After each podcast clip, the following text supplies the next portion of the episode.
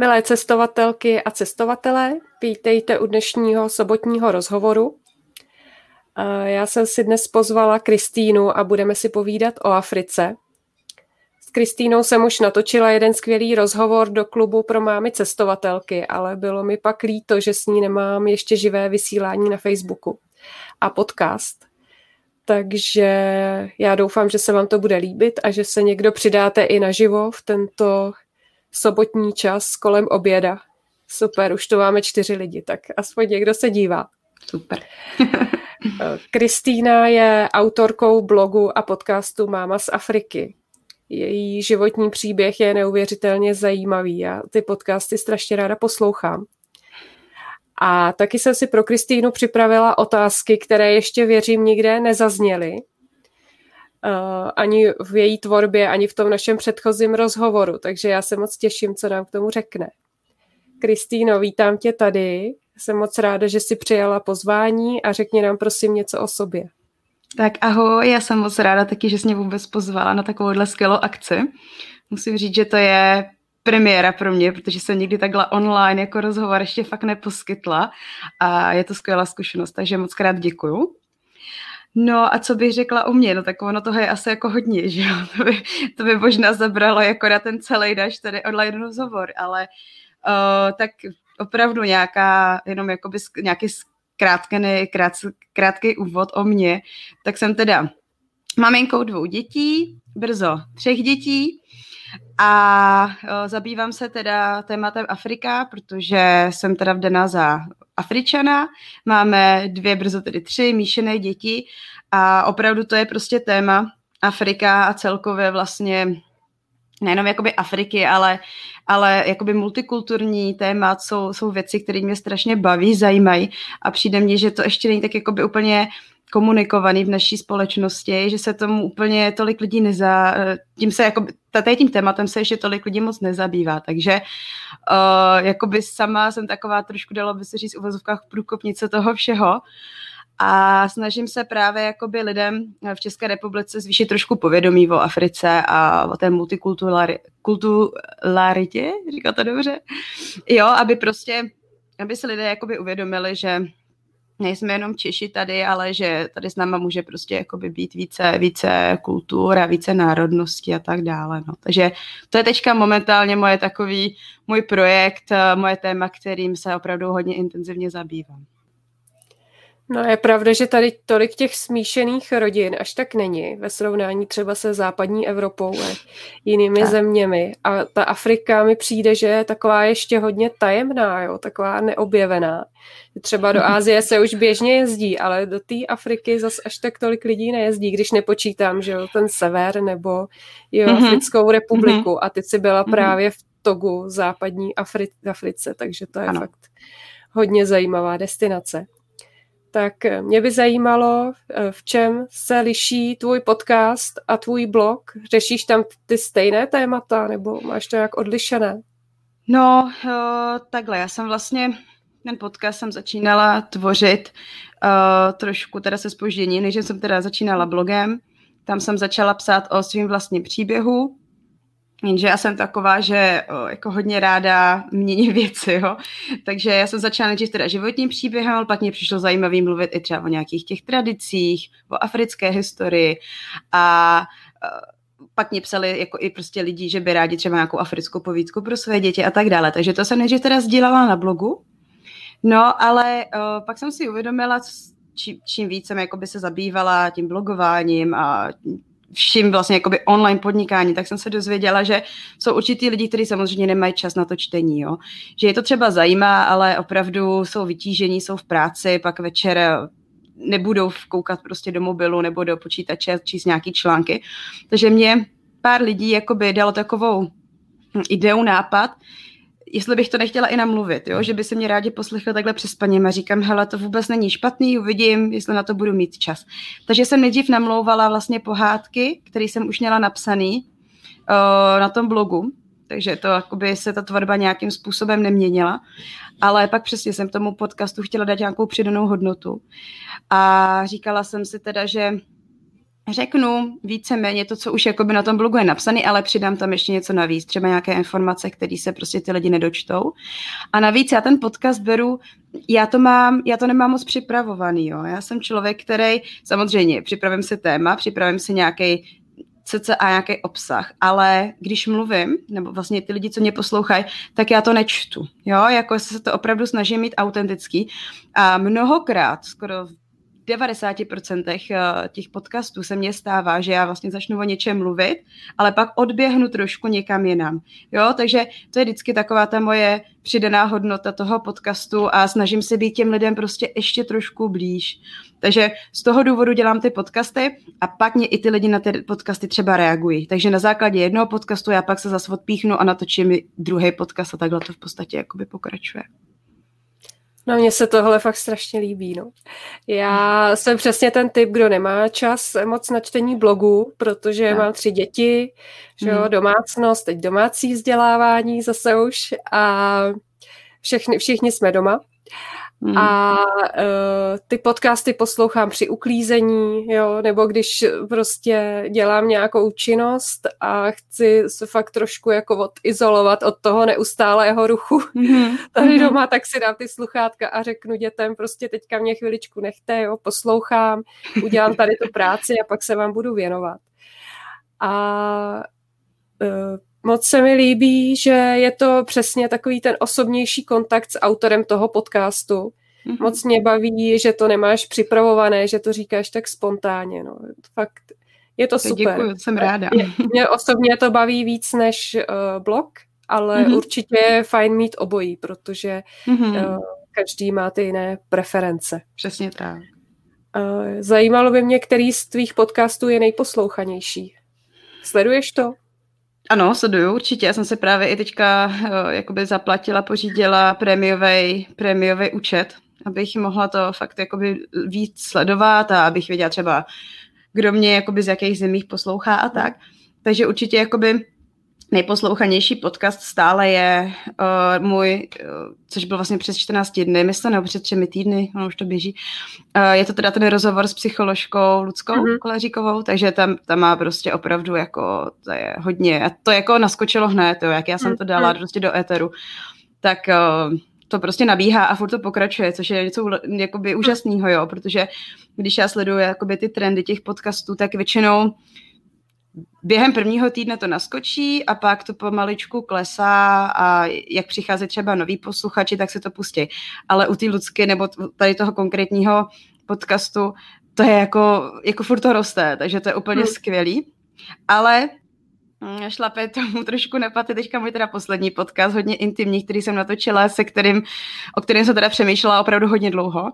Tak to je uh, vlastně můj nej, nejnovější podcast, který jsem natočila o tom mém eh, prodělaném potratu v Africe a a jakoby je to moje intimní spověď, jo. Takže uh, to teda jako vydobíhá trošku tu Lucku a to jsou takový dva opravdu nejvíce poslouchané podcasty momentálně, no, v tomto měsíci. No, určitě je super mít rozhovor s nějakou známou osobností, no a ten mm-hmm. tvůj poslední podcast, jak, jak se viděla to téma, tak jsem si říkala, to si, to si musím pustit. No. A je super, že to není jakoby nějak drastický, že jsi to, že jsi to opravdu sdílela takovým velice posluchačsky příjemným způsobem.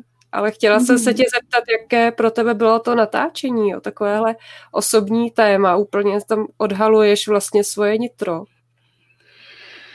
Uh, no, takhle, jo. Uh, já jsem, já jsem tohle téma chtěla vždycky sdílet. Jo? Mně to přišlo jako důležitý, protože uh, ono se to nezdá, ale uh, potrat prodělá opravdu velké množství žen. Jo?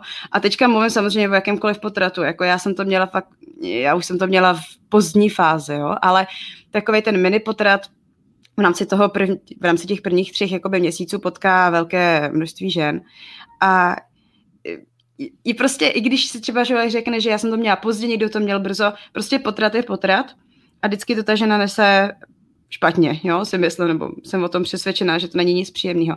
A nikdo o tom nedokáže mluvit. A já, když jsem to jakoby prodělala, tak mě taky trvalo nějakou dobu, uh, abych to jakoby vůbec sdělila, protože nejhorší je, že vlastně jakoby ty lidi viděli, že jsem těhotná, že jo, v Africe a najednou se to stalo a jako nechce se ti psát lidem, ahoj, já už vlastně nejsem těhotná, nebo tak, ale lidi se mě ptali a teďka se nevěděla. Takže jsem se sama učila prostě, jak to jako sdělit. A pak, když už to bylo ve mně, jak jsem si říkala, já bych ráda prostě nějakým způsobem motivovala ženy, aby se o tom víc mluvilo, aby, aby se to víc řešilo a aby se předala nějaká rada, zkušenost, jak se s tím vyrovnat. Takže to, když jsem zakladala blog, tak jsem si říkala, že o tom napíšu článek. Jenže ten článek jako by mě úplně nešel psát. Eh, vždycky mi to přišlo takový jako takový zvláštní. No a pak, když jsem začala s podcastem, tak jsem si říkala, že to jednou natočím, že tím, že to bude prostě mluvený a že to za mě půjde fakt opravdu jako přirozeně, že to bude super, ale nikdy jsem se jako by na to nenaladila a ten den, kdy já jsem nahrávala podcast, tak mě to prostě prolítlo takhle hlavou a já jsem si říkala, tak a dneska je ten den, jo, a nedokážu říct, proč. Prostě jsem si říkala, tak a teďka s tím půjdu ven a nepřipravovala jsem se vůbec na to, prostě jsem si jenom sedla, začala jsem mluvit. A chtěla jsem to, jakoby, já jsem si i řekla, jakoby, proč to nahrát, jo, protože lidi se mě ptali, ty, jsi jako dobrá, jako proč vůbec, jako co je za ten důvod, že jo, jako, že se s tím šla ven. A mně vlastně přijde, když už dělám takovýhle věci na, jakoby online, mám ten blog, teďka už jsem založila si, nebo zakládám prostě uh, e-shop a uh, nějakým způsobem jakoby jsem vidět, tak mně zase přijde jakoby normální uh, se jakoby opravdu ukázat jo, jako prostě odhalit se těm lidem jako úplně. Mně to přijde, že tak by to podle mě trošku mělo být, protože stejně se ukazují, stejně mě budou znát a jako samozřejmě je to, je, je to na každém, jakoby, co chce úplně do detailu sdílet, pro někoho to je třeba až moc, ale já jsem taková, že prostě něco dělám a dělám to naplno a tady to téma mě prostě přišlo strašně důležité, aby se ty ženy, protože mám samozřejmě cílovou skupinu, především ženy, a tak jsem si říkala, že to natočím hlavně pro ně, aby, když si to prodělají, aby si řekli, prostě nejsem v tom sama, stává se to a život dál. Mm-hmm. Jo, jo, jo. Je to, je to fakt hodně silné povídání. Já teda zkušenost s potratem díky bohu mm. nemám, ale mm. hodně mě tam zaujalo třeba to, jak jste šli vlastně za tím šamanem, nebo jak to říct. Mm. Je to, mm-hmm. je to prostě zajímavý, no, jak se žije v jiné kultuře, takže... No Doporučuju. No. A gratuluju ti k té odvaze nebo prostě k tomu, že jsi to takhle zvládla. Děkuju. Tak jo, zmiňovala si e-shop. Co, mm-hmm. bude, co bude na e-shopu u tebe? Takhle, já jsem, já, jsem, já jsem opravdu člověk, který je hodně spontánní, jo. A úplně jako fakt nepřipravuju se, takže uh, myšlenka na e-shop vznikla asi před týdnem, a já vždycky, jako když už něco přijde a něco si objedná, tak to zase jako chci hrozně rychle ukázat těm lidem. Na nic moc nečekám. Takže e-shop teda je nějakým způsobem spuštěný, samozřejmě na tom pracuju, bude, bude se to zlepšovat, ale existuje to, lidi se tam můžou už kouknout, co tam mám. Uh, nejdřív teda prodávám přírodní kosmetiku, která je teda z Gany dovezená, uh, soustředím se opravdu jenom na Afriku, nechci tady přeprodávat nějaké věci, co jsou v Evropě. Jo, takže Uh, trošku se obávám v dnešní době, jak to všechno bude teda pokračovat, protože mm, je třeba zmínit, že kosmetika, která je dovážená z Afriky, musí být vždy certifikovaná. Jo, já nemůžu vlastně jakoby dovíst cokoliv a dát to tady na e-shop a prodat to prostě. Jsou určitý restrikce Evropské unie a i České republiky. Takže vlastně uvedení produktu na trh trvá jako relativně dlouhou dobu. Jako je potřeba počítat aspoň teda ten rok třeba. Takže já mám nějaké, nějaké zásoby teda věcí, které jsou certifikované a které můžu prodávat, ale není jich úplně moc. Tak uvidíme, jak to půjde a uvidíme, jak, eh, jaký podmínky mě i jakoby, jakoby výrobci v Africe dají a jak to, jak to půjde. Ale říkám, zatím máme, mám přírodní kosmetiku, je to teda kosmetika na vlasy. Když teda budu mluvit o, o skupinách, tak ti, co mají míšený děti, nebo které mají afrovlasy, nebo vyloženě třeba nějaký, nějaký jakoby Afričani mě sledují třeba, tak mý produkty jsou vhodné pro jejich vlasy. Ale když se budeme bavit o nás, když třeba jako mě poslouchá nějaká slečna paní a měla by o tu kosmetiku zájem, tak to, co oni vlastně používají na ty vlasy, nebo to, co já dávám i mým dětem na vlasy, tak naopak nám, jakoby Evropanům, evropským ženám bych doporučila nespíš na vlasy, nebo když už na vlasy, tak jenom prostě takhle do kůže, jo, protože ono to pak tvoří takový mastný efekt. Jo, je potřeba říct, že to, co já prodávám, tak to vyživuje ty vlasy africký, které jsou strašně suchý, ale naše vlasy jsou spíš masný, takže kdybyste se to dali, tak nebudete spokojeni, budete si říkat, jo, co to je. Takže spíš používat teda na, na kůži, takže já tomu říkám, že mám kosmetiku vlasovou a zároveň i jakoby na pokožku péče, péče o kůži. Takže to teďka momentálně prodávám, mám tam šampóny, mám tam i mídla, mám tam sprchový gely. Ale do budoucna nechci zůstat jenom u tady toho sortimentu. Uh, chci se věnovat i když to řekne jakoby kategorie papírnictví. Jo, takže tam nějaký knihy, pak do budoucna chci vydat teďka něco jakoby běží, uvidíme, jaký to bude mít výsledek. Takže doufejme, že se podaří a že pak budu moct i představit knihy, ale soustředím se spíše na děti. A, a pak další věc, mám tam teda něco, nějaký projekt i na Vánoce, na něčem pracujeme s jednou grafičkou, tak chceme něco vytvořit, nějaké obrázky, nebudu úplně konkrétní, a to se dozvíte všechno v podstatě asi v rámci toho listopadu. Teďka v říjnu to dofinalizujeme a v listopadu by tam měly být další, další nějaký grafický prostě věci nakoupit, takže tak. Ty jsi úžasně aktivní na to, že máš dvě malinký děti a třetí na cestě. to je super. Prosím tě, ta kosmetika, tu si používala, když jsi byla v Africe? Nebo co je to vlastně za kosmetiku? Jo? Hmm. Tak, tak, tak. Já jsem to vlastně všechno používala. A to je, já to vlastně pak i píšu na té homepage mýho, mýho e-shopu, že když jsem se vlastně vrátila, takhle, já jsem, když jsem jela do Afriky, když jsem byla v Belgii, celý život já jsem bojovala s aknoizní pletí, měla jsem vždycky je, je pravda, že já jsem se v tom hrozně vždycky šťourala, jo, ale měla jsem jako hrozně dlouho, jsem měla fakt jako špatnou pleť a používala jsem na to různý mm, kortikoidy, co mě tady prostě předepisovali, že jo, dermatologové, a oni jako ani nevěděli, mě vždycky řekli, no jo, tak prostě si v pubertě, že pak jsem v pubertě nebyla, že jo, a furt jsem měla tu špatnou pleť a říkám, no to není možné, já se toho prostě nezbavím, jo. A měla jsem i teda jakoby hodně špatný jakoby svě- eh, sebevědomí, protože jsem jakoby nevyšla bez make-upu a tady to, jenže když jsem se dala make-up, tak se to zase zhoršilo, jo. A já fakt jako musím říct, že když jsem se přestěhovala do Afriky, tak mě ta pleť se vylepšila. A teďka, ne, teďka nechci dělat nějakou propagaci mých produktů. Zlepšila se na základě toho, že za prvý, já jsem tam vlastně přestala používat různé tady ty make-upové věci a kortikoidní a všechny tady ty věci jsem přestala používat. A za prvý, vzduch úplně jiný, že jo, tam byl, takže vlhkej, takže mě se ta pleť krásně prostě mě dýchala. Asi jsem možná trošku víc pila, tady je pravda, že tady úplně jakoby v Čechách moc nepiju.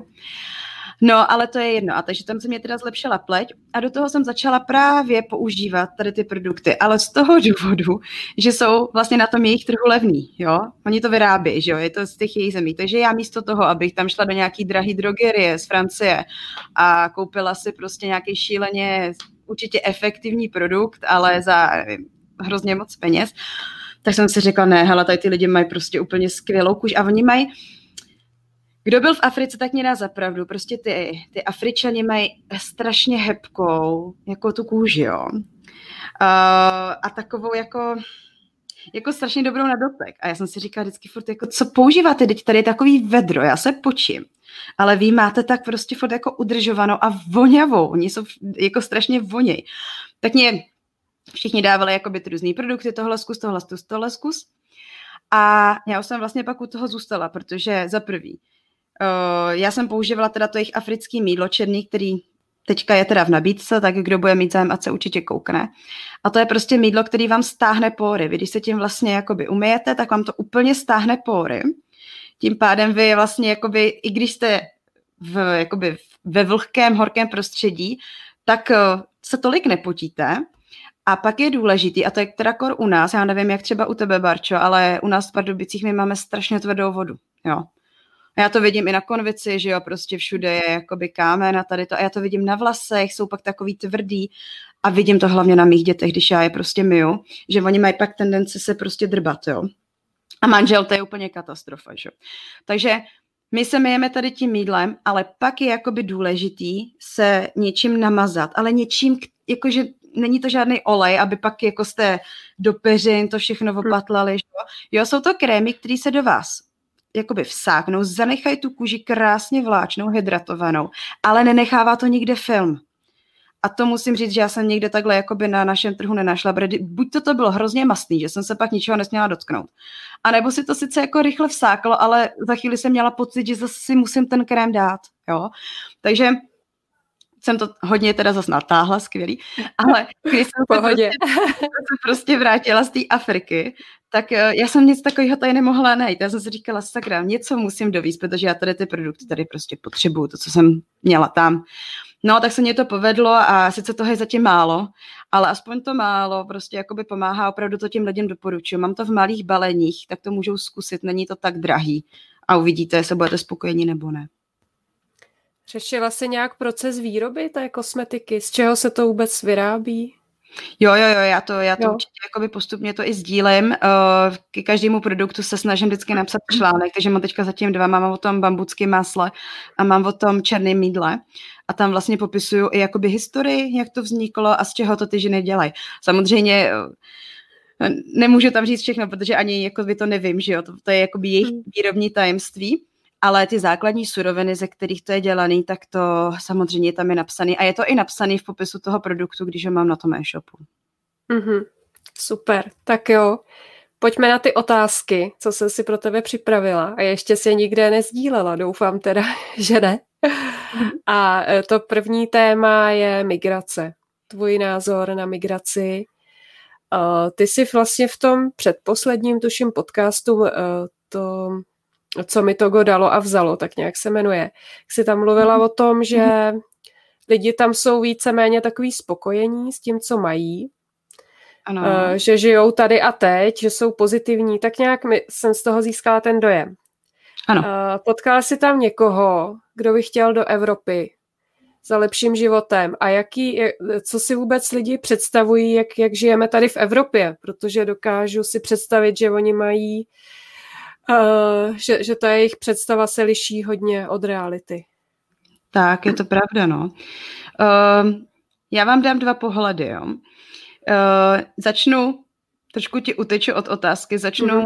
uh, co jsem jakoby zažila v Belgii, jo, protože přesně takovýhle jakoby představy já jsem měla, že uh, Af- když se budu bavit jenom o Afričanech, dobrý, nebudu to už jakoby mm. dávat na jiné národnosti, tak jsem si říkala, ty jo, Afričan v Belgii, ten tady musí být šťastný, konečně se dostal do Evropy a asi se mu nebude chtít jakoby vracet, že jo, jasný. Ne, ale když jsem se bavila právě s těmi Afričany v Belgii, kde jsem studovala, tak uh, převážná většina těch Afričanů mě řekla, hele, my se tady něco naučíme, třeba tady něco vyděláme, ale my chceme zpět. A to byl pro mě jako show, já jsem si říkala, Ježíš Marady, co vám tady chybí, že jo, tady prostě se máme skvěle, jako Evropa je vyspělá, bohatá, dobrý životní styl, proč jako fakt chcete zpátky a oni, no jasný, co tady jako prostě budeme dělat, jo. A všichni mi řekli, za třeba v rámci deseti let, jo, až tady něco vybudujou, vezmou peníze a jdou zpátky do Afriky. Takže to mě docela překvapilo. Jsem si říkám, to je jako zajímavý, to by člověk neřekl. Ale naopak, když jsem byla právě, a budu mluvit jenom za Togo, jo, ono, mm-hmm není dobrý úplně jako generalizovat, protože jsou státy, které jsou relativně jako pišný a ty občané jsou pišní na to být třeba, budu mluvit teďka o Senegalu. Jo, to jsou lidi, kteří jsou opravdu pišní a mění se to u nich a třeba úplně podle mě takovou tendenci jít do Evropy nemají. Ale je to i tím, je to i tím dáno, protože Senegal je vyspělý, že? V porovnání teda s ostatními zeměmi. Togo, Togo je země, která v té západní Africe, která jako není to prostě tak vyspělý, ta životní úroveň opravdu není úplně dobrá. A já jsem právě tady to hodně řešila se svými studenty, protože jsem v Togu pracovala na univerzitě a měla jsem vlastně k dispozici takový dobrý jakoby experimentální vzorek uh, lidí od 15 do cca 20 let.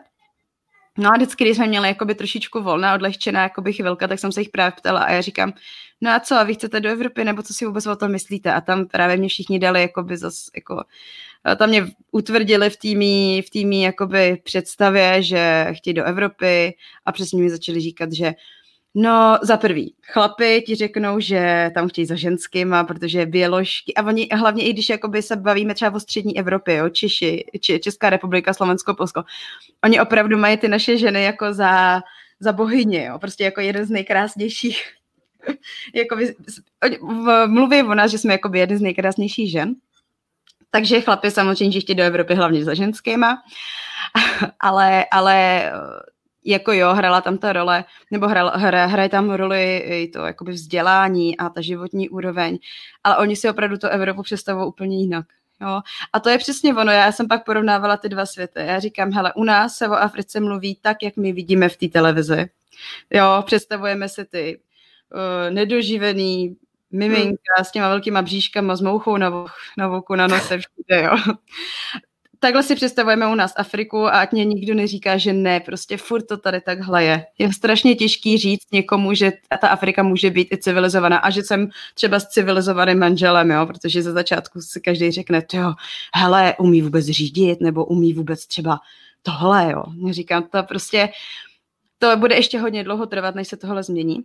Ale na druhou stranu, uh, takovejhle pohled na Evropu mají právě i ty Afričani. Oni si myslí, že sem přijedou všich, všechno do, dostanou, jo, budou žít úplně jak králové a je to všechno skvělé, ale pak, když sem přijedou, tak jako když jsem se teďka bavila, protože jsem v okruhu tady jakoby lidí a, a Afričanů, to říkají, to mi se tady za začátku tak strašně nelíbilo a teďka nemluvím jakoby jenom o stránce nějakého třeba rasismu, jo, že hmm. nezapadly do společnosti, ale jakoby systému všeho, jo, jako nastavení společnosti, jo, je to tady zrychlenější samozřejmě, nějakým způsobem uh, si představovali jinak třeba pracovní trh, jo. A je to prostě, je to zkreslený, opravdu vše, všechno tady to se odvíjí od toho mediálního světa, jak ta Evropa a já do toho házím teda i Ameriku, jo, oni chtějí třeba do Ameriky a tak, ale to je všechno něco tak strašně složitýho, pak ta realita je prostě naprosto jiná jsem slyšela takový názor, že někteří Afričané si myslí, že v Evropě se nemusí vůbec pracovat, že tu dostáváme peníze od vlády. jo, což... Eh, no. Eh, no, jakože v Egyptě, když jsem měla rozhovor o Egyptě, tak to tam jako zaznělo, že... Jako mě třeba, eh, teďka jsem se taky tak trošku rozhodněla nad, nad jedním jakoby pánem, klukem, nevím, na Instagramu, taky tam někde se řešilo to Black Lives Matters a jakoby nějaká independence tady těch jakoby mm. Afričanů, jo. No a on tam prostě říkal, že by se teda všichni měli vrátit jakoby do těch svých zemí, což OK, to je každýho názor. Eh, ne všichni jsou takhle multikulturní třeba jak já, takže to jakoby na to nenarážím, to mě nevadí tady ten názor. Ale vadilo mě, že tam prostě zmiňoval, že stejně jakoby černoši, nebo on narážel na, na, na, na černochy, jo, že Afričani vlastně, když sem přijedou, tak stejně pak tady nic nedělají a berou uh, jako sociální dávky. Co, to prostě, to se na ně musela reagovat a já říkám, jak tady to někdo může vypustit z pusy. Jo? Protože když sem někdo přijede, tak je nemožný, aby dostával. Nejdřív ten člověk musí být občan nebo mít aspoň trvalý pobyt. A to trvá, to je prostě jakoby v rámci x let. A to prostě nejde, že si sem jen tak někdo přijede a bude tady sedět na zadku a brát sociální dávky. A mi se to prostě nelíbí, to je prostě nějakým způsobem zakódovaný v hlavách tady těch prostě lidí, kteří jsou proti imigrantům, což já neříkám, jakože uh, jako jak to mám říct, prostě jo, dobrý, někdo nemá rád imigranty, mají nějaký jiný nastavení, ale prostě není pravda, že tady ty lidi berou sociální dávky a využívají náš sociální stát, to je prostě blbost. A naopak, já právě vždycky se snažím říkat, že mám jenom, jakoby znám jenom eh, vlastně Afričany, který jsem přijeli, který opravdu pracují a uh, naopak vydělávají dost dobrý peníze, se myslím, že naopak tomu našemu sociálnímu jakoby, uh, systému přidávají jo, do, do té kase. Takže to jsou prostě názory, ale ten, ten člověk se to prostě nenechá vyvrátit a já jsem pak nechala hmm. jako nějakou tu konverzaci být. Jo. Takže takže o, to jsem jenom chtěla trošku, jakoby, abych, abych třeba trošku změnila nějaké nastavení, přemýšlení. Ale o, jo, je pravda, že třeba co mě, co mě říkali um, Afričanky, že vědí, že tu máme dlouhou třeba mateřskou. Jo, že můžeme být doma a že ta žena je nějakým způsobem podporovaná. Takže to je, to je jakoby známý.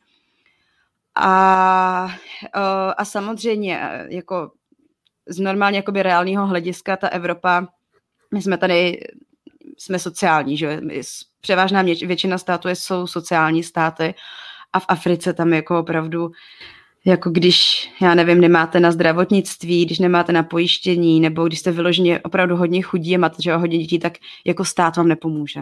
No, takže, takže v tomhle to je, ta představa je reálná. Co tvůj manžel, jak se mu tady líbí, líbilo ze začátku, jak se adaptoval?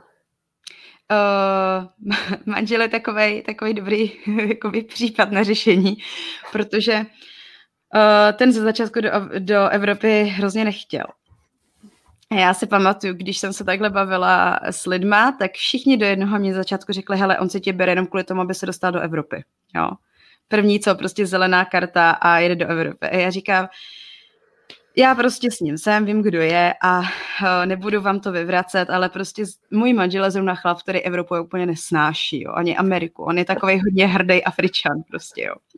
A on měl vždycky takovou tu vizi, že sice to je v mém státě blbý, ale já to jako zlepším, jo. A pak právě díky tady tomu jeho názoru mezi náma pak byly teda spory, protože já jsem pak se chtěla vracet do té Evropy a on nechtěl, že jo. A já jsem mu říkala, hele, to bude v pohodě, prostě tak tomu dej prostě šanci a třeba se ti tady bude líbit a on, ne, ne, ne, prostě furt uh, budeme ještě, ještě chvíli v tom togu a ono to bude dobrý, no, jenže ono to dobrý nebylo. Tak jsme se teda pak domluvili, že to zkusíme jenom jet na dovolenou do České republiky. 14 dní, jo? A říkala jsem mu, hele, uvidíš, jak ti to sedne, protože on dá vždycky na první dojem. Říkal, jestli ti to sedne a budeš si cítit dobře, tak pak se pobavíme. A jestli ne, tak budeme hledat jiný stát ale v Togu já nezůstanu a ty nezůstaneš v Čechách, ale hledáme si náš jiný stát teda. No a on sem přijel a musím říct, on mi to nerad jako slyšel o sobě, jo. Ale byl takovej uh, jako plachy, jo. Kdybych to tak jako mohla říct, protože on jako se hrozně bál lidí, mně přišlo. On jako nechtěl jít nikam sám. Já jsem mu vždycky řekla, hele, tak já nevím, jdi si něco koupit, tady prostě jdi na roh a něco si prostě koup, nebo jdi se projít, že jo, jdi si do přírody. A on, ne, nemusíš jít se mnou. Říkat, jo, prostě v klidu, tady ti nikdo jako neokousne, že Takže jako opravdu byl ze začátku hodně jako respekt. Hodně respektoval prostě jakoby naše lidi a všechno vlastně. On se bál, aby třeba a nevím, například v Africe se přechází silnice kde kudy, že jo, prostě to se přejdeš, když nejde auto, tak si přijdeš, tady si říkal, jo, tady můžu přejít, tady je přechod, dobrý, takže ne, ne, neporušuju nějaký vaše pravidla český, nebo také říkám, ne, prostě buď uvolněný, buď v klidu, jo. Takže z začátku opravdu velký respekt, ale musím říct, že uh, jako se mu líbilo, protože měl jako za těch 14 dní jsme měli jenom dobré zkušenosti s lidmi, všichni se na nás smáli a všichni se s náma chtěli bavit a měli jsme fakt dobrý jakoby reakce. A já jsem tady pak zůstávala, pak se vrátil manžel, No a ze začátku teda bojoval hodně se zimou, to je jasný, protože on se vracel prostě v, le, v lednu, no, tak to jako opravdu byl jako šok. Ale zas musím říct, že jakoby na to se relativně rychle zvyknul a on se našel jako dost rychle nějaký kamarády, a on jako nepotřebuje velkou bublinu lidí, on je rád jako by s náma, s, by, se svojí rodinou, že jo, tady a pak on má vždycky takový nějaký koníčky, takže rád chodí do posilovny a rád si jakoby jde sem tam projít. A jakoby jo, líbilo, líbí se mu tady furt, jo, když se o tom bavíme, říkám, hele, fakt nelituješ toho, nebo nestýská se ti, tak on řekne, že určitě ne, že je tady s náma rád. Takže za mého manžela nechci zase hm zobecňovat, ale za mého manžela prostě je, je, je jakoby spokojený v České republice určitě. Super, tak ať se vám tady líbí i nadále společně. A moje další otázka se bude týkat výchovy dětí v Togu. Hmm. Já jsem v takové sociální bublině, kde se většina rodičů snaží o respektující výchovu, hmm. tím, jak jsme zažili tu autoritativní že jo, fyzické tresty, hmm. a tak dále, tak už to nechceme dál předávat svým dětem. Tak občas se to třeba vymkne, že, že ta výchova je až moc uvolněná. A nebo zase někdy sklouzáváme do těch starých vzorců, ale jasně, že se všichni tak nějak snažíme víc respektovat tu osobnost dětí, mm-hmm. nechat je rozvíjet eh, tak, jak potřebují podle jejich přirozeného nastavení. Jak je to v Togu z tvých zkušeností? Mm-hmm. No, tohle je otázka jako relativně složitá na zodpovězení, jo, protože uh, jako i v Togu se najdou rodiče, kteří jsou jakoby uvolnění a nechají ty děti relativně taky být.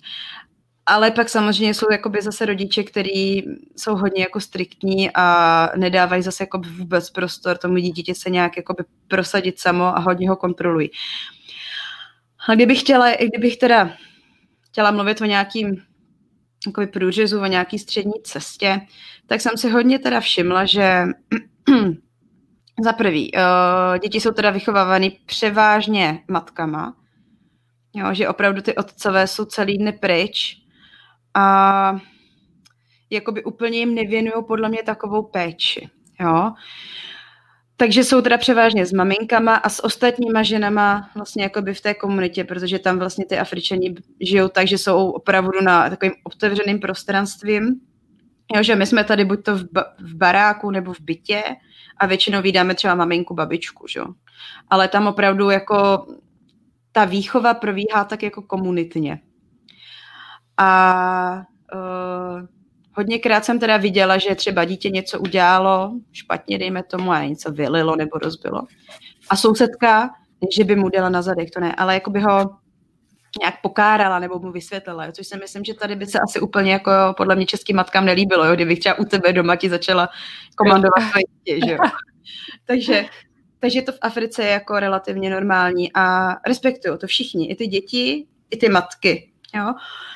Takže v tom je to taková trošku změna. No ale co se týče jakoby nějaký, hmm, jakoby, jestli jsou hodně přísní nebo nepřísní, no spíše, spíše opravdu přebírají takovou tu roli těch rodičů, jo? že určitě by u nich nefungovala nevýchova. Jo, to ne. Mm-hmm. Jo, že takový to, prosím tě, pojď a jdeme si o tom pohovořit a teďka ty tady, ty se nechci říct plínku, aha, tak pojď, já ti to vysvětlím, proč je dobrý, že jako bys tu plínku měl mít jako na to ty lidi nemají čas, jo. Tam je potřeba si uvědomit, že o, hodně žen nemají třeba myčku, nemají pračku, nemají ty věci a oni prostě ten, ten celý den je zabitý tím, že oni vlastně furt o, něco vařejí nebo myjou a tady to a oni nemají čas si ani vlastně s těma dětma hrát, jo. Já jsem tam neviděla mimo teda o, ženy, které jsou na vysoké úrovni, my jsme jakoby finanční po finanční stránce, tam jsem neviděla, že by si maminka řekla, je, hele, vezmeme se třeba pucla, jdeme se skládat, nebo je, vem si pastelky a já si jdu s tebou kreslit.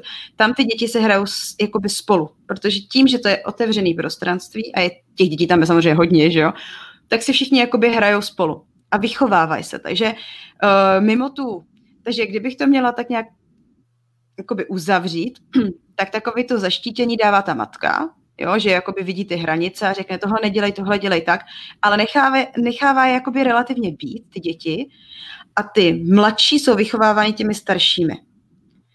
Nestalo se mi, že bych viděla v nějakém, tam, kde jsem třeba bydlela, že by tam bylo jenom jedno dítě třeba na tu celou nějakou budovu. Jo? Vždycky těch dětí tam je prostě víc a starají se o sebe navzájem. Takže si přidávají tady, ty nějaká, tady ta pravidla.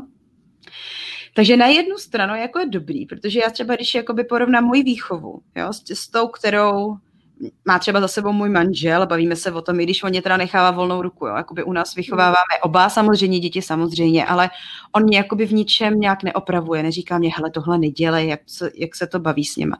Nechává mě jakoby je vychovávat tak, jak a on asi s tím jakoby víceméně souhlasí, jak to máme. Ale co mě říkali, že mm, se zase všiml u nás, že my ty děti jako komandujeme hodně, jo. Já nevím, třeba na hřišti. Představ si, prostě jsi na hřišti, že jo, teďka chlapeček si vezme, uh, tvůj syn vezme uh, lopatičku, tady nějaký ty. A, to, a hnedka maminka, Ježíš, to nesmíš, nesmíš, to není tvoje lopatka, vem si, jo, příklad. Já to taky dělám. Ale jako v Africe by se tady to neřešilo. Prostě dokud ty děti se ně vyloženě nervou a není nějaký opravdu jako veliký konflikt, tak ty maminky je nechají být, což na jednu stranu jako se mně líbí. Ale já to tady nemůžu nastavit, když ta společnost je úplně jiná. Já nemůžu, to by zase mě matky ukamenovaly na hřišti, že jo, kdybych tam přišla a nechala mít děti, uh, jako ber si všechno, co chceš, to je v pohodě, jo. Takže se snažím najít takové jakoby trošku, jakoby kompromis, že když vidím, že i ty maminky jsou tak trošku nastaveny jako já, tak dobrý, ale když vidím, že ta maminka hrozně to kontroluje, ty věci, a hele, tady si chraň si to a tady ti to chlapeček vzal, tak zasáhnu. Ale opravdu té Africe ty matky to kontrolujou, dobrý, všechno jde. Ale pak, eh, co se mně nelíbilo, nebo co není úplně, pak, jsou, pak je určitý typ rodičů, ale ne všichni, jo, ale existuje to v té Africe, kdy opravdu oni totálně jakoby berou kontrolu nad tím dítětem. Což znamená, že přikazují a takhle to musíš a takhle nesmíš a když to dítě s tím nesouhlasí a to jsou opravdu třeba jenom kraviny nějaký, fakt třeba nechce oblíknout tričko nebo nevím, něco nechce udělat, tak prostě mu ta rána přistane a existuje to, ale nemůžu to paušalizovat na celý Togo. A viděla jsem to a opravdu pak ty děti prostě jsou takový jako zakřiknutý, samozřejmě nechtějí, nechtějí se vůbec prosazovat a je to blbý právě samozřejmě do budoucna, že jo, protože s touhle mentalitou oni vlastně vyrostou. A proto podle mě i někdy je těžký v těch afrických zemích, aby se nějak ta země posunula, protože oni mají furt takovou tu tendenci, že ta autorita, ať už to je teda z začátku matka a pak už to je vláda, že jo, nebo prezident a kdokoliv, nebo zaměstnavatel, tak uh, se podřizují a, a jakoby akceptují to, že ta autorita je kontroluje. Takže oni jakoby se neprosazují a nemají kritické myšlení. To jsem se teda všimla hodně, že jakoby děti nemají moc kritické myšlení, že nevím, se to dá takhle říct u dětí, dobře, ale tak u těch pak jakoby dospívajících, že oni jakoby fakt poslouchají více, co jim, co jim jakoby ty rodiče řeknou, anebo ty starší teda, jo. Tam se opravdu hodně vychovává těmi, těmi staršími a hodně tam platí takový to, no můj starší brácha mi řekl. No, takže, takže tak, ale podle mě každá výchova má svoje plusy a zápory. Uh, já osobně jsem jakoby podle mě tvrdší rodič. Já jakoby nedá, nedávám moc prostor mým dětem rozhodovat za, jako aby za sebe rozhodovali, protože přijde, že jsou ještě natolik malí, aby jako věděli, co je pro ně dobrý. Ale zároveň, když prostě se jedná nějaká nadlehčená situace, já nevím, tak a vidím, že tohle si fakt můžou rozhodnout sami, tak je nechám se samozřejmě rozhodnout. No. Takže mm-hmm. jak bych to trošku schrnula, si to stačí. Ještě mě jedno téma napadá. Co projevy lásky rodičů ke svým dětem? Mm-hmm. Protože třeba já jsem si u svých rodičů nebyla vždycky jistá, jestli mě mají rádi jo, v dětství, mm-hmm. ale oni to brali tak jako automaticky, to je přece jasný, jo, máme tě rádi, ty to víš, tak eh, co je na tom dalšího k řešení, jo? Ale jak to dítě je takový hodně emotivní a prostě nedokáže si to spojit, že ty, i když mu třeba vynadáš, tak pořád ho máš ráda. Mm-hmm. Že si v tu chvíli myslí, že ty ho ráda nemáš, takže se s mm. svým dětem snažím hodně tu lásku projevovat, ať už slovně nebo obětím a tak. Mm-hmm. Jak to mají v Africe? Uh, no, to je další věc že je pravda, že jsem si všimla, a to jsem řešila ještě v tu dobu v Africe, že opravdu jsem neviděla, ale veřejně, jo, neviděla jsem, že by uh, jako by docházelo k nějakému takovému objímání na to, že bych slyšela takový to, jako miluji tě a tak, ale zas na druhou stranu, já musím říct, že jakoby ty maminky, ty, které nejsou tak jakoby až moc autoritativní, jo, a ono ještě další věc, ještě tam trošku do toho skočím, ono další věc ještě jakoby si uvědomit, uh, je nábožensk, náboženské jakoby sklony, jo, té rodiny. Samozřejmě jakoby ty muslimové to mají úplně jinak, jo. A o tom mluvit nechci, protože nemám mm. muslima, nejsem v tom světě, takže to nechci hodnotit, ale třeba ty muslimové to mají zase opravdu jinak. Ale když mluvím o těch křesťanech, anebo těch animistech, tak já jako musím říct, že i když jsou ty maminky třeba jakoby striktní, tak oni ale uh, jakoby tu striktnost té věci vyjadřují jinak. Jo, já třeba, když jsem striktní, tak mám tendenci jakoby křiknout na to moje dítě a být jakoby taková jakoby vážná i v tom obličeji, jo, že to dítě ví, že jakoby něco nemá dělat. Ale oni jsou sice striktní, ale oni jsou furt jako příjemní. Což je něco strašně zajímavého, to by jako by někdo musel zažít. Já jsem třeba měla za začátku problém s manželem, že když jsem se naštvala na něj, tak jsem měla tendenci po něm křičet, že jo. Asi se to něco trošku z rodiny. Ale oni vždycky říkali, prosím tě, nekřič na mě. Ani moje máma na mě nikdy nekřičela. Jo, oni prostě mají nějaký ten, něco ti řeknou, ale jsou furt jakoby příjemní, což je jakoby něco strašně hmm. úžasného. Takže ty dítě jakoby nemá vyloženě strach, ale zároveň už ví teda, že třeba překročil nějaký limit. Na druhou stranu jsem právě neslyšela takový to, ty jsi můj miláček, miluji tě. Určitě tam, jakoby, to teďka u nás je takový, že se snažíme těm dětem říct, no ty jsi krásný takový, jaký jsi třeba, že jo, nebo uh, ty jsi šikulka, to říkám hodně já doma. Tohle se, tohle se jako neříká, ale je to i z, z toho důvodu, že opravdu ty matky podle mě na ty své děti jako oni jim nevěnují tolik času. Oni jsou tak zaneprázdněni těmi domácími pracemi, jo, že to by tady ty slova a tady ty výrazy té lásky by asi museli převzít právě ty jejich sourozenci, nebo ty teda, nebo sousedky, nebo ty, které je vychovají. Ty matky na to nemají prostě přes ten čas, jo, že by si s nimi sedli a je, ty jsi um, takovej a takovej a já tě strašně miluju. Prostě oni jsou od rana do večera za, za mají nějakou práci prostě na starosti. A já vím, že jsem se na to ptala právě manžela, já říkám, ty ale já jsem neviděla, že by prostě se třeba jako objímali tady. Ale on mě řekl, že tohle uh, probíhá jakoby skrytě. Tohle probíhá prostě u nich doma. Jo, protože je třeba uvědomit si, my jsme tady zavřený, jo, v Čechách. My jsme buď to tom nějakém baráku, nebo jsme v bytě. Nikdo nás nevidí. Ale ta africká výchova je otevřena. Oni se ráno probudí a jdou na nějaký dvorek, nebo jdou prostě před barák, že jo, protože tam je teplo, nebudou doma. A tam jako nedávají najevo emoce. A to myslím nejenom eh, vůči svým dětem, ale vůči partnerům, vůči i jako kamarádkám. Jo. Tam neprobíhá takový to, že ty jsi moje nejlepší kamarádka, obejmu tě. Ne, to je prostě jako soužití a ty velké emoce se nechávají za dveřma. A to je i se vším. Jo, třeba tady nikdy vidíš třeba, že se jakoby lidi na ulici nebo partneři třeba hádají, že jo, něco se stalo to. Oni to tak jako nemají, oni jsou vychovávaní, já teďka mluvím fakt jenom o tom togu, jo. Uh, tatožská výchova, i ganská, dalo by se říct, je to, že vždycky, když je nějaký problém třeba v rodině, nech si to prostě za té dveře té domácnosti. Venku to neřeš. Ale to samý i v těch jakoby kladných emocích. Prostě uh, neukazuj moc tady, že ho hrozně miluješ, to je tvoje dítě, protože oni pak, když se jde jakoby v té logice dál, tak uh, dejme tomu, dám příklad, já chci dát tomu svýmu dítěti najevo, že ho miluju, budu ho hrozně objímat, ale pak nějaká jiná maminka toho dítěte, který se hraje s tím mým dítem, to třeba tak nemá, Jo, a já nechci tomu dítěti ublížit, že to moje dítě před těmi všema dětma, který se spolu hrajou, že ho tam jdu hrozně jakoby vyzdvihnout a poňuňat si ho, že jo, tady to. Takže to se prostě nechá, co je venku, to je venku, ale pak doma mě prostě manžel říkal, že tam to probíhá úplně jinak, tam se prostě třeba i hrajou, že jo, staví třeba ty pucle, ale to už nikdo nevidí. Mm-hmm. Ty jo, tak to je fakt zajímavý. že já bych čekala, že, že oni ty emoce spíš projevovat budou, jo, Afričani, mm. že... Oni jsou sice horkokrevní, ale jako v jiných stránkách. Mm-hmm. Oni jsou jako horkokrevní mm, jako projevem samotným, jo, jako způsobem, jakým oni mluvějí, uh, tancujou, že jo, samozřejmě, to je prostě horkokrevnost a oni to, ale emotivně, po emotivní stránce mm, se nevyjadřují. Mm-hmm. Moje další otázka s tím souvisí, tak nějak už eh, si na to do značné míry odpověděla a to jsou hračky a hraní.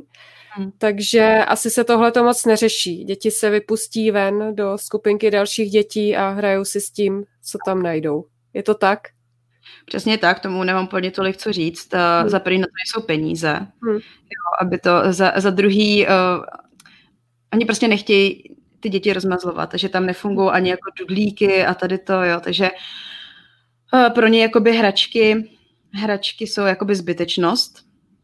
Mm, mají si prostě hrát jakoby s tím, co je v té přírodě třeba, nebo co jakoby Jo, prostě nechat to na těch dětech, oni si vždycky něco najdou, že sama to asi víš. My máme sice hračky doma, ale nej, nejlíp se hraje prostě s nějakým tady cedníkem a pánvičkou, že jo, takže, takže takhle jakoby to, to dochází to jakoby i v té Africe a uh, no a ono jako ani, ani ten trh jakoby toho moc nenabízí, no, takže jakoby je pár věcí a není toho rozhodně tak přehršle, jako tady toho máme my. Kristýno, já ti moc děkuji za krásný rozhovor. A ještě se tě na závěr zeptám, proč jsi přidala do klubu mámy cest, pro mámy cestovatelky.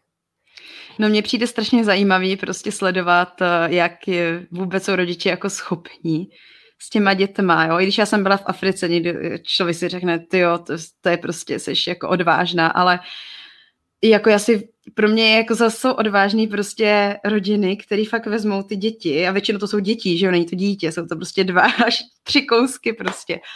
A někam jedou takhle jakoby na, a ještě nedej, nedej bože jedou prostě do zahraničí, jo, to je, to je jakoby, to mě baví strašně sledovat a baví mě strašně jakoby pozorovat prostě, jak to zvládají protože já jsem sice jako spontánní člověk, ale eh, tím, že mám děti, tak už máme nastavený nějaký pravidla, to já zase jako hrozně ráda dodržuju naše pravidla. A já se nemůžu představit, že prostě vezmu moje malé děti a jedeme někam pryč a oni nemají ten svůj pravidelný spánek v postýlce a tu pravidelnou stravu třeba, nebo ten svůj talířek, jo, oni jsou mi děti hodně takový, že potřebují mít všechno tak, jak to je. Takže to jako strašně obdivuju a, a baví mě to sledovat, takže z toho důvodu určitě jsem se přidala a a je to skvělý, prostě je to skvělá inspirace pro mě do budoucna. Super, tak to jsem moc ráda. Já věřím, že se i časem dočkáme od tebe nějakých zkušeností s cestami do Afriky. Určitě se tam budete chtít pak podívat. 100%, 100% určitě. Tak to jsem na to moc zvědavá. Uh, tak jo, já ti, Kristýno, moc děkuju. Děkuju vám, co, kdo jste se na nás dívali. Uh, ten záznam bude k dispozici i jako podcast a bude i na YouTube, takže se můžete když tak podívat dodatečně. Uh, určitě sledujte Kristýnu na www.mamasafriky.cz, tam je blog i podcast. A můj web je www.sdětmikolem.světa.cz tak tam, tam jsou odkazy taky na podcasty, na ty videa na YouTube a budou tam informace i o klubu pro mámy cestovatelky. Tak se na vás těším a mějte se krásně a naslyšenou u dalšího rozhovoru. Mějte se, ahoj. Ahoj.